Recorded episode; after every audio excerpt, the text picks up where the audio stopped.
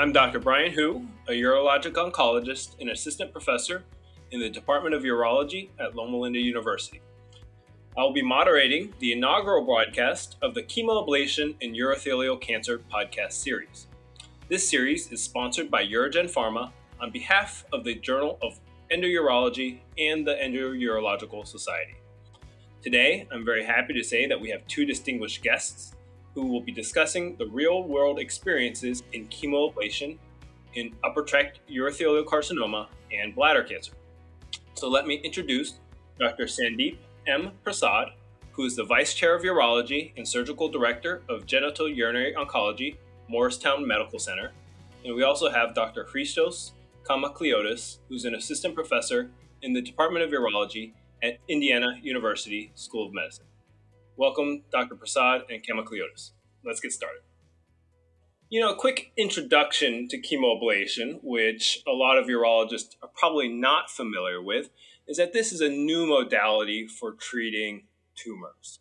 We are used to resecting tumors or giving uh, intracavitary therapy as an adjunctive fashion, but chemoablation is a new modality where, where the chemical or, or chemotherapy agent actually is a primary treatment. So it actually acts on the tumor. And this is something that's very exciting uh, that hasn't been used much in urology. Um, so maybe I'll start with Dr. Kaimakliotis.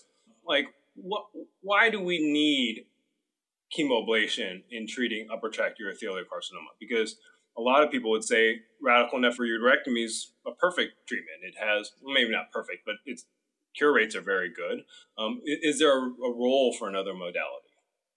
Well, thank you, Dr. Hu, and a pleasure to be here with you today.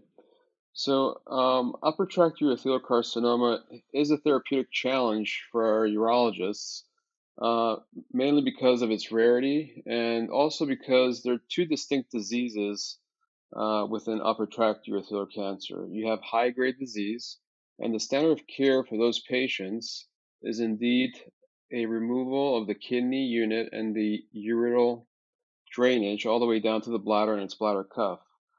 You may argue that for low grade upper tract disease, we don't necessarily need the same radical surgery for all patients. Uh, so there's a subset of patients that can benefit from a renal preservation uh, and can avoid major surgery. Major surgery comes with its typical uh, risks, including a 30 to 40% complication rate, uh, uh, hematologic problems, thromboses, not to mention patients who may be frail, cannot tolerate anesthesia, uh, or patients who cannot suffer the loss of that renal unit. So, a new modality that can offer a nephron sparing approach is a big advantage for those patients. Now, Dr. Prasad, you know, a, a different modality which does not have the same complication rate or, or loss of a renal unit uh, would be endoscopic or percutaneous treatments. These treatments have made enormous advances with scopes getting better, lasers getting better, um, and these are, are arguably more more a part of the standard of care. Um, where are we on, on, the endoscopic treatments, and are, are there some disadvantages of, of these? Well, uh, Brian, thank you again for inviting me to join uh, this discussion today. I think it's an important and interesting one, uh, especially with new agents entering the space. I think endoscopy, um, in many ways, should be the standard of care, certainly for low grade upper tract disease. Um, it's organ preserving. Um, and if, if done appropriately, I think it provides a durable benefit. The reality is that we, when we look at large meta analyses of endoscopic management of upper tract disease, the reality is that in about two thirds of patients, uh, there will be recurrence within the first year to two years. And so the reality is, while that is endoscopic management is a good approach for upper tract disease, it recurs quite a bit. And I think the truth of it is some of that is not just recurrence, but primary incomplete resection. And I can speak to my own experience of having tumors that are in the lower pole calyx. I can often get my flexible ureteroscope into that lower pole calyx, but then once I introduce a laser into the working channel, I can no longer flex into that uh, into that same space. Into that same space. I think all of us have had that experience, whether it's with tumors or with stones. In addition, once you start ablation, uh, many times visibility is impaired. Again, you have another instrument in the working channel. Ergonomics are difficult, um, and many times I've found that I can work for so far, and then I decide I'm going to come back again in three months. Um, the the reality of endoscopic management is that really it's a particular tumor, probably one that's within the ureter or perhaps one that's in the renal pelvis that's really most amenable to this. But for those tumors that are in complex calyces, or a tumor, for example, that is sort of a carpeting type tumor that's multifocal, a lot of times it's very difficult to get our um, our instrument and our laser uh, direct, directly to the appropriate area. So again, there's a fairly high recurrence rate, about two thirds of patients. And then very interestingly, when you follow these patients long term, about one third of patients that present with upper tract disease, uh, which is initially managed with endoscopy, uh, eventually get a definitive treatment, whether that's a ureterectomy or a nephroureterectomy. So again, it's a good option, but two thirds of the time it recurs uh, when we approach it endoscopically, and one third of the time we again bring in that big hammer that we don't really want to bring in for this type of disease. Uh, and so I, I think in, in, reality, we don't do as, as good a job as we hope to do uh, with endoscopic management. Well, well, thanks. I think you both make good points about what's good about the treatments we currently have and, and what some of the negatives are. And so I think where we are in in, in the treatment uh, uh, of upper tract urothelial cancer, it's actually really exciting because we, you know, I kind of make an analogous to when Shockwave came out or when the robot came out. This is a new technology that we're not really familiar with. Uh, so Jelmyto is a chemoablative technology. It's a drug, uh, and it's uh, used to uh, be placed up in the um, uh, upper tract. And it's six installations of a gel uh, with a mitomycin combined with what's called an RT gel.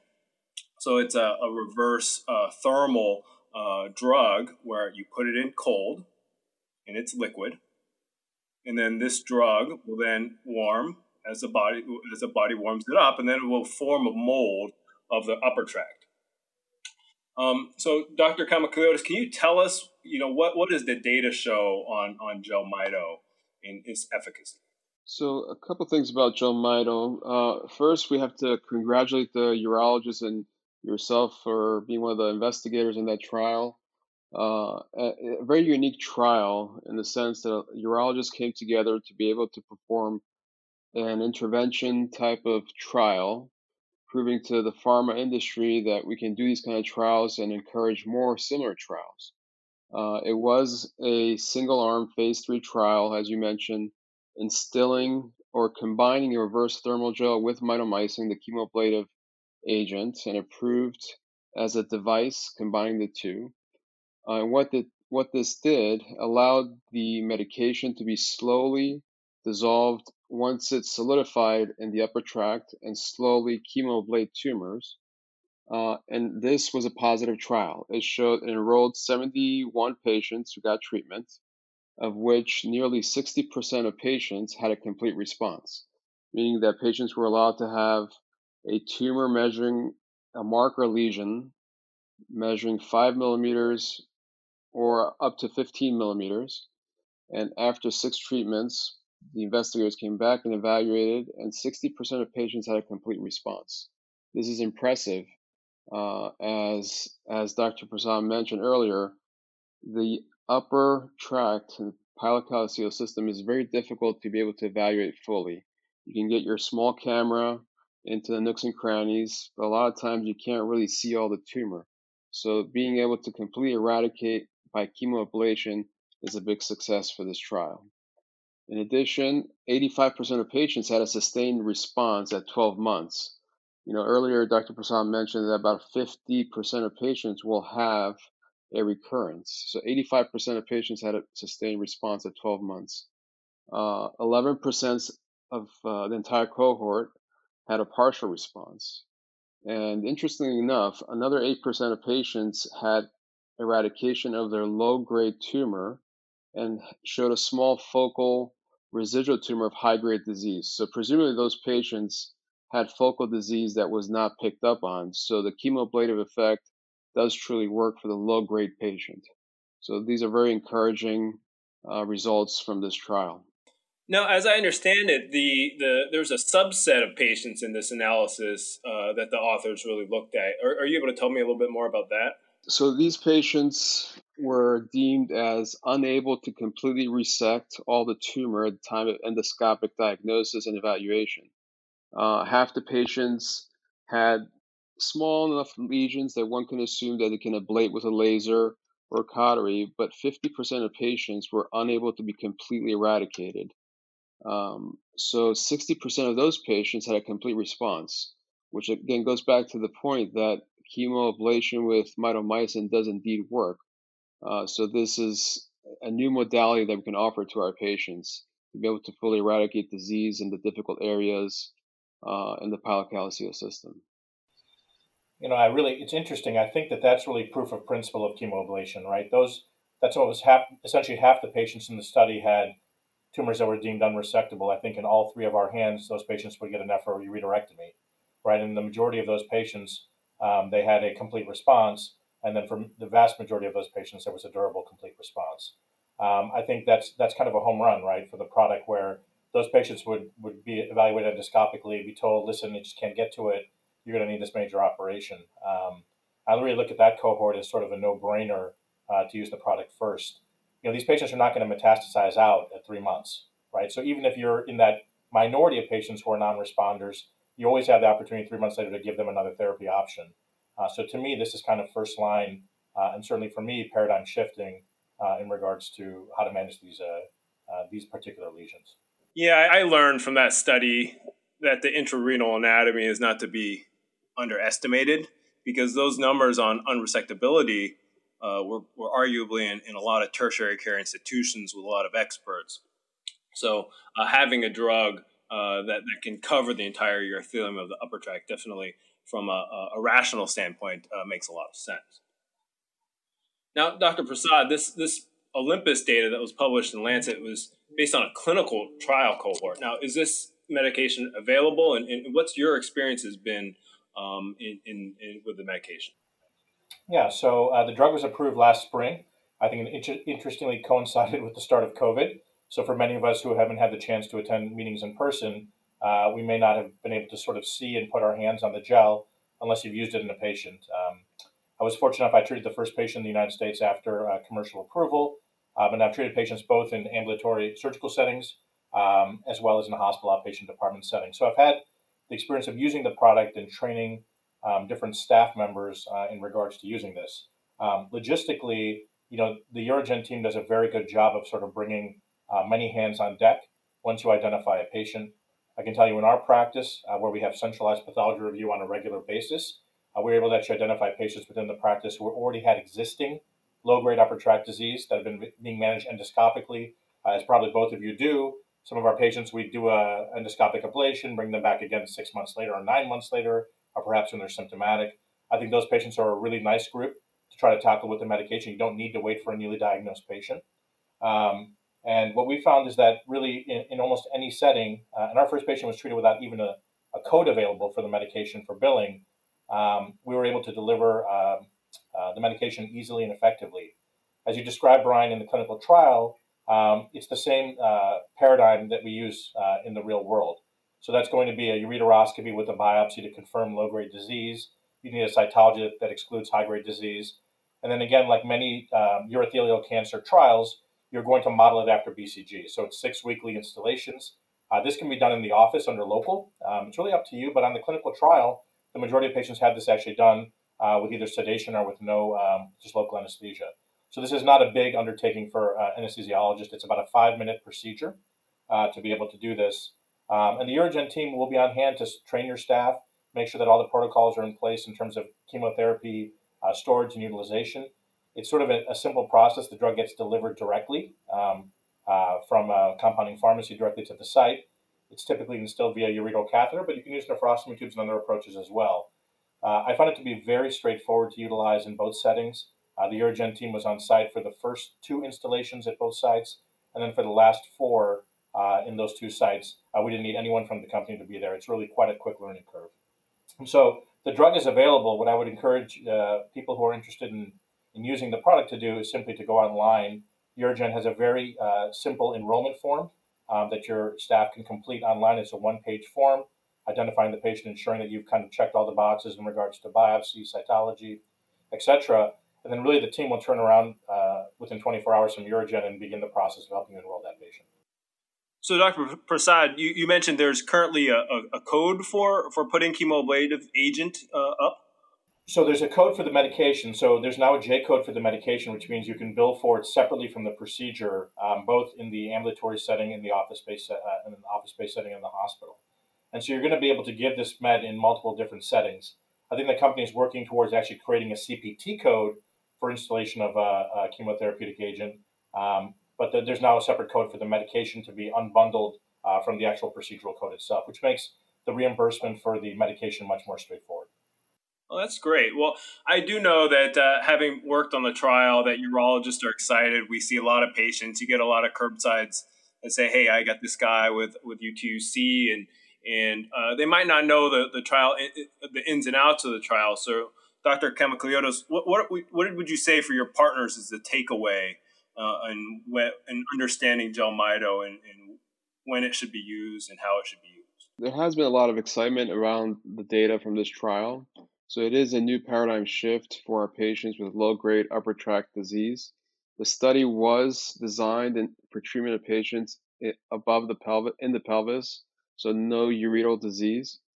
Um, the one takeaway to emphasize that it is a trial, it's a new medication, there are some side effects with this treatment. About 30% of patients did have some ureteral stenosis, some of which needed to be managed with a ureteral stent for a short period of time. From the trial itself, there were two patients out of the 71 that needed long term stents. Um, who, and the patients eventually elected to undergo a nephroureterectomy. Uh, and even those patients ended up having complete response in the final specimen. So it, is a new way to treat these patients. It's very easy to do, but we have to be sort of conscious that we can also have some risks of uterostenosis that may be transient. Um, some of the ways that uh, some of the ways that we come about gone about treating patients uh, outs after the trial was completed was to use a stent after the installation. I think that's worked very well uh, for those of us who do it. Not everybody needs to have a stent. Uh, it makes it easier to pull out the stent in the office, uh, put a guide wire up, do the installation, and replace that with uh, another stent for your next treatment. And that can be removed after the uh, sixth induction course. It is designed to have six treatments, and then patients who do have a response can get a monthly maintenance dose uh, for 12 months as the as the trial was designed. Now, Dr. Prasad, how about when you talk with your patients about JELMYTO? What, what, what main points do you really want to get across to patients? Yeah, so I think patients are excited by the same things that we are uh, about the agent. Um, I emphasize that it's organ sparing, and I think for most patients that's going to be a huge draw. Uh, as both of you know, many of these patients have uh, concomitant uh, CKD. I think a study from the Cleveland Clinic that looked at, you know, I think four to 500 patients uh, that they had that underwent nephroureterectomy. The majority of those patients had stage three or above uh, kidney disease, even at the time prior to nephroureterectomy, right? So these are patients already somewhat fragile uh, from the standpoint of renal function. Um, and so the idea that they can have a procedure that's potentially under local or conscious sedation um, rather than general anesthesia and that spares the kidney, I think you, you have many patients at that uh, at that level already. Um, I try to teach them a bit that this is chemoablation, so the medication actually is eradicating the tumor itself. Uh, and I think, again, that's one of the very novel aspects of JELMYTO that I think is interesting to us. But I, I tell the patients this basically is something where topically it's going to melt away or eradicate the tumor. Then when we talk about the complete response rate, I tell patients that you know, the majority of patients are going to respond, but not all. Uh, but the truth is, in low grade bladder cancer, it's very unlikely that in that three month window, patients will metastasize. And so, to have an option for organ sparing that gives you uh, a more likely than not chance to be uh, a complete responder, um, I think that, that allays some of the concerns that patients may have about um, you know metastatic windows and uh, you know that that uh, that possible likelihood that they won't be cured by the procedure.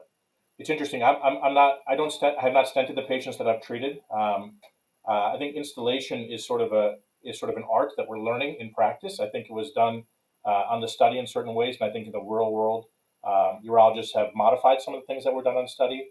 I know there are some um, some urologists that use uh, steroid dose packs um, uh, prior to or immediately following a treatment to sort of limit some of the edema that's been seen. Uh, I've not had yet to place a stent in, in now at least 18 installations, almost 20 installations. Um, and what I do is I actually use fluoroscopy on every treatment. It's easy for me to do. I don't do this in my office, I do it in an ambulatory surgical center in a hospital outpatient department, um, uh, ambulatory center, and so I always have C-arm. And I, and I think that if you can position that ureteral catheter right at the UPJ each time, I basically leave the catheter in place for about two or three minutes while I'm cleaning up the back table after I've instilled the gel. That really allows enough time for the gel to solidify. And that catheter really is occlusive at the UPJ. It's a seven French catheter. And so I think some of the initial concerns that may have led to some of the ureteral issues uh, that were discussed earlier, maybe that some of the gel had migrated into the ureter before it solidified. I mean, no one will know that, but I suspect that that may be the case. And I think all the tricks that have been discussed in, in regards to trying to improve placement, whether it's stenting, so you minimize trauma as you pass each of the ureteral catheters, um, or just confirming that the ureteral catheter is really at the UPJ, not in the proximal ureter. Um, I think those are the sorts of tricks that have been seen in clinical practice uh, that have really improved some of the, um, I think, the side effects. And I hope that uh, decreases the risk of uh, ureteral stenting because that's really the last thing that I talk to patients about. I, I, tell them that there is a possibility that you may need a stent, it may be transient. Rarely is it long term. Um, and I think for most patients, they're willing to, to take that low risk um, for the possibility of organ sparing and complete response. I agree with Dr. Prasad. Um, the other point to make is that the 30% incident of ureteral stenosis in the trial was more likely an element of debulking the tumors. As part of the criteria in the trial, we had to make sure that tumors were between 5 millimeters and 15 millimeters. So a lot of patients, including the two that I had enrolled, they had tumors greater than the 15 millimeter uh, criteria. So we had to go up two or three times to downsize that tumor with laser ablation. So that that in itself, the multiple uteroscopies uh, are likely culpable as well in causing these uh, traumas to the ureter, followed by mitomycin installation down the road. Whereas now, what the urologist does is it goes up, gets a biopsy. If it's a if it's a good sized tumor that they don't think they can ablate entirely, if it's a small tumor and they can ablate it, they may choose to do so. But if they're leaning towards doing a chemoablation in the future, a small biopsy, and remove your instruments without a lot of trauma, and then do your treatments down the road are not going to lead to the ureteral stenosis that we saw in the trials. But I agree with your comments. Sorry, I was going to say some urologists I think are also using nephrostomy tubes. Yes, yes. Um, I had treated I have treated one patient with a nephrostomy tube, and the salient point there is if the patient needs a nephrostomy tube, it's because they're not draining antegrade. That needs to remain open afterwards to allow it to, to drain well. Um, the risk of any myelosuppression, I think, is very minimal uh, and that was the concern of uh, using mitomycin in the upper tract. The risk of myelosuppression is less than 1% from the trial data, at least. Well, that's, that's a really good overview uh, of the data and the, the nuts and bolts. But to put it all together, Dr. Kaimakliotis, say I have a patient, I biopsied them, they have low grade, it's above the UPJ. You know, how, how does the urologist decide what to do? To, should I ablate it, uh, nephew? Uh, how can the urologist decide what's the optimal treatment for that patient? So I think if it's a small tumor, meaning that it's less than five millimeters in, within the pelvis, very easy to see, and if you think you can easily ablate it with a laser, I think that's a reasonable option.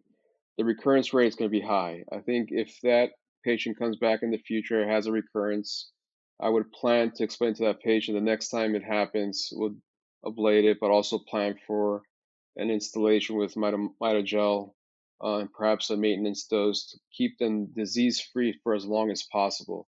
Uh, cancer is a chronic disease, especially low grade disease. So these patients will undergo surveillance for, for the rest of their lives um, or for a long period of time.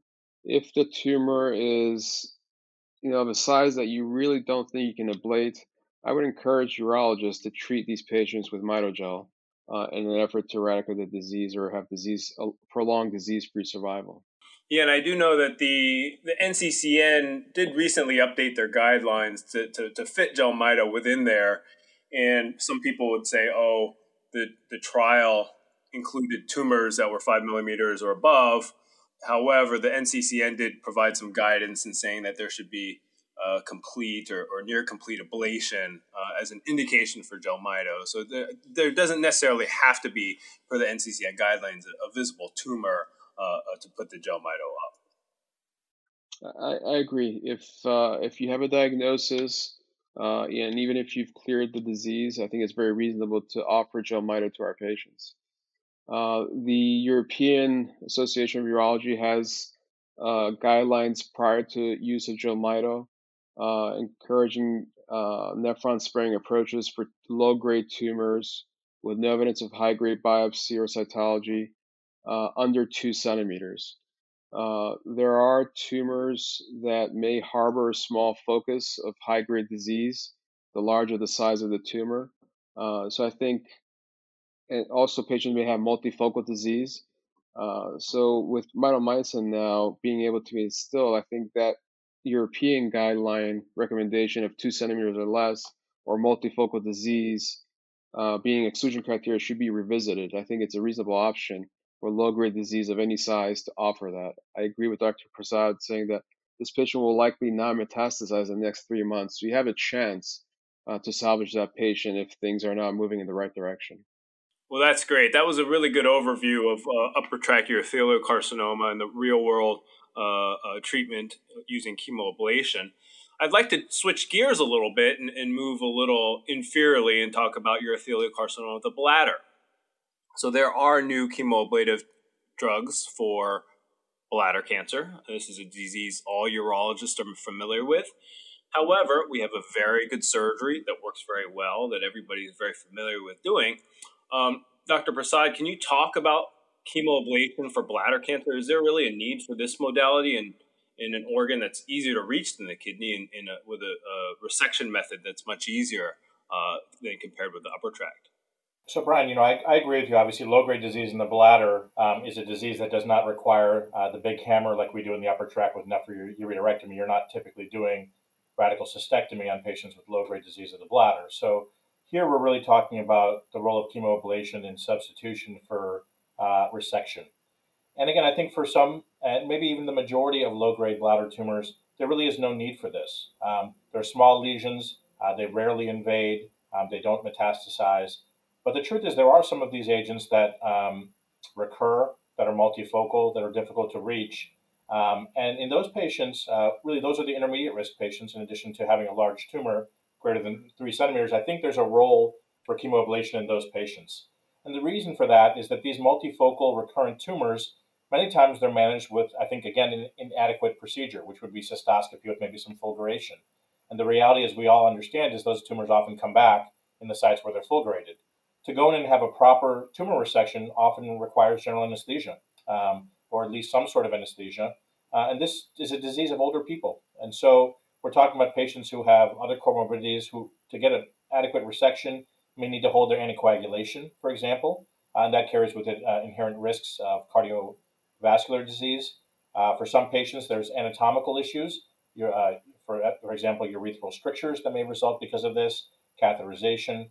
Um, and again, you're, you're really looking at is there a non surgical option that provides some benefit that allows you to reach these multiple recurrent tumors and really provide the same chemoablative response. So I think the, the principles that are there in the upper tract still hold uh, in the lower tract. Uh, and I think there certainly is, is a need for another agent that can substitute for these patients that are older on anticoagulation with anatomic uh, issues such as a, maybe an artificial sphincter um, or urethral stricture uh, where we can use something that's maybe a bit more benign but still effective. Well, Dr. Kaimakliotis, what subset of patients do you really see as benefiting from chemoablation? Are urologists going to adopt this technology if the if the data bears it out?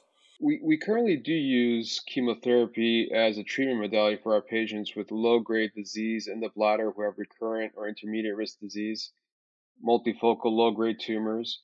The only difference and the benefit with this formulation is that it's a it's a slower releasing uh, medication over six hours. So previously, currently, we treat we instill the medication, and we ask patients to try to hold it for about an hour or two hours.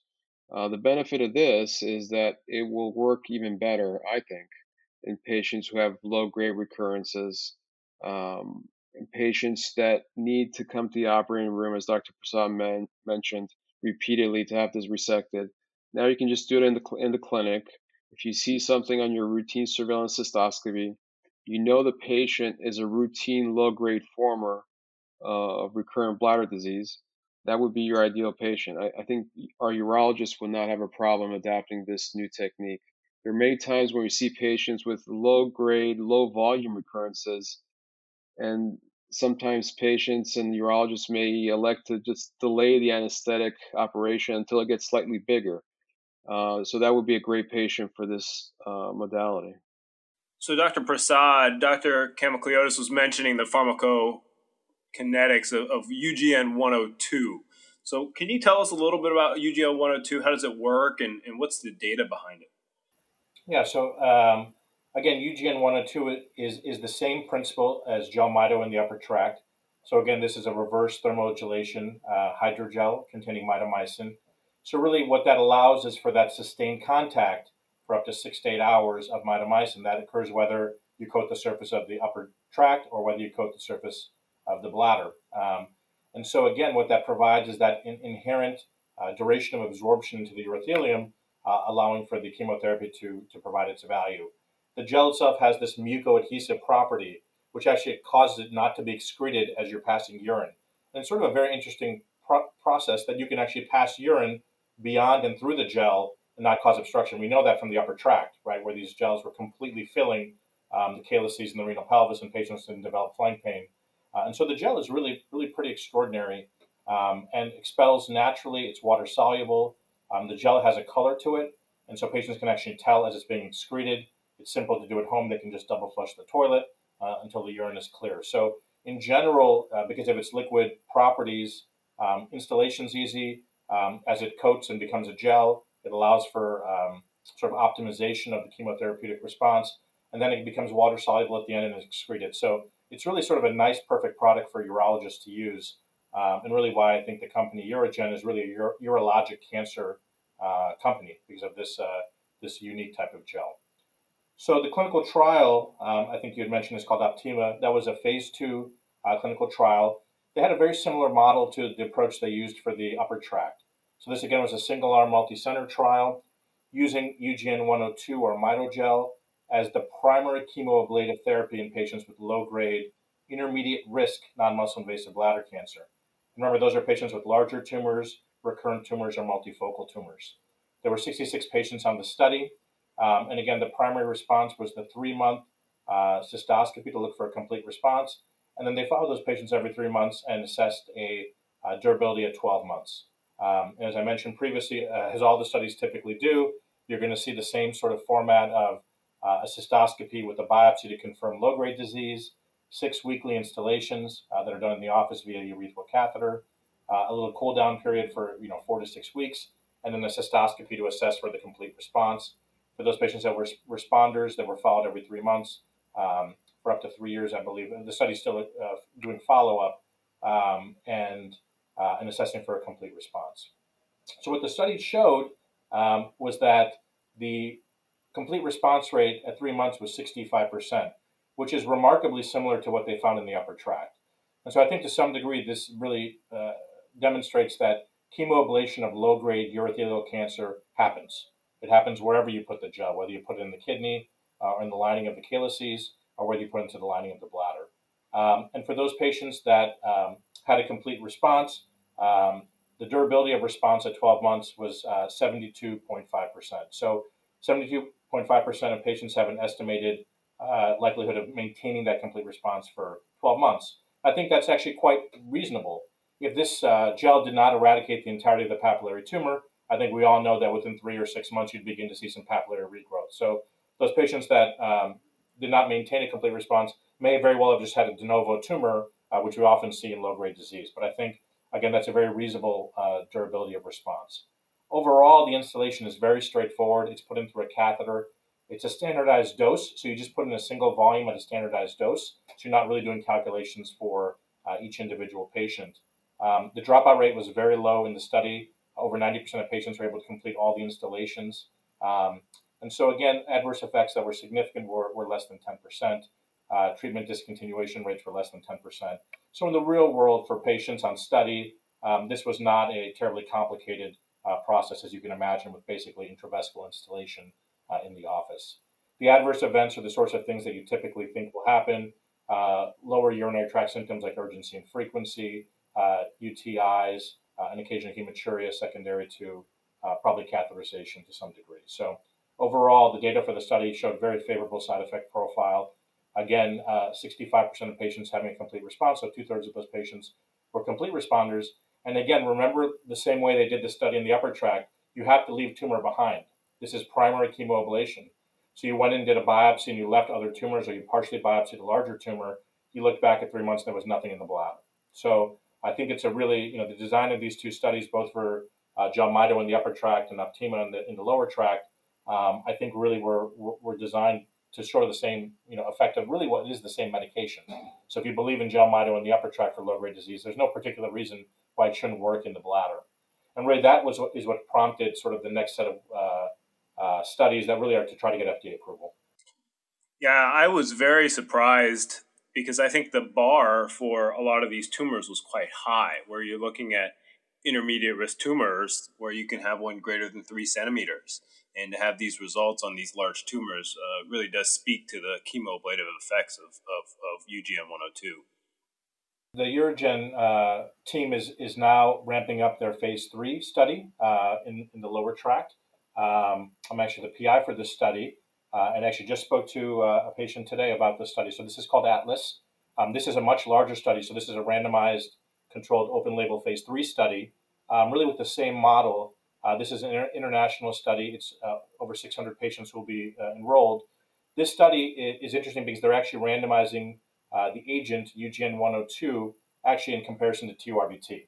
So really, I think it answers the question that urologists are asking, which is you know, how does this compare to the standard of care?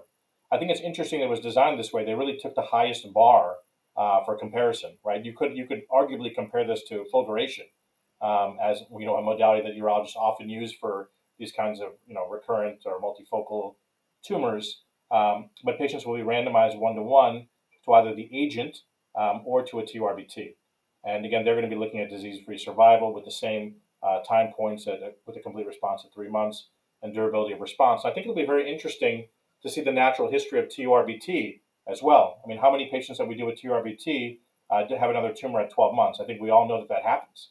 And so it'll be very interesting to see how that compares. And I, I don't think we can argue that there's any gold standard less than a true TURBT. Um, and uh, the study is just accruing now and just opening in many sites now. So um, I think it's, uh, you know, as, as Christos sort of mentioned, I think it's really imperative that urologists take it upon themselves to enroll patients into studies like this, right? We need to make the effort to identify patients because it's simple to say, well, I'll just fulgurate and come back another day, or I will, you know, I'll do the TURBT. But the reality is for us to develop agents that urologists can use going forward that are going to help our patients. Because I think an agent like this, for someone on anticoagulation or who has other comorbidities that really obviate regular TURBT, we need products like this, right? We need non-invasive office-based products for those types of patients. So uh, taking the time to make sure you work on accrual for this type of study is really important for us uh, who are trying to drive these products into the market. Well, I want to thank our two guests, Dr. Sandeep Prasad and Dr. Christos uh, Kaimakliotis. I learned a lot today. This was a really great session. Uh, again, this was a series, a podcast series called Chemoablation in Urothelial Cancer sponsored by UroGen Pharma on behalf of the Journal of Endourology and the Endourological Society. I want to again thank you two very much for your time and expertise and uh, uh, talking about this very exciting subject. Thank you for the invitation, Dr. Hu, and pleasure to be here with you today. Terrific to join both of you today.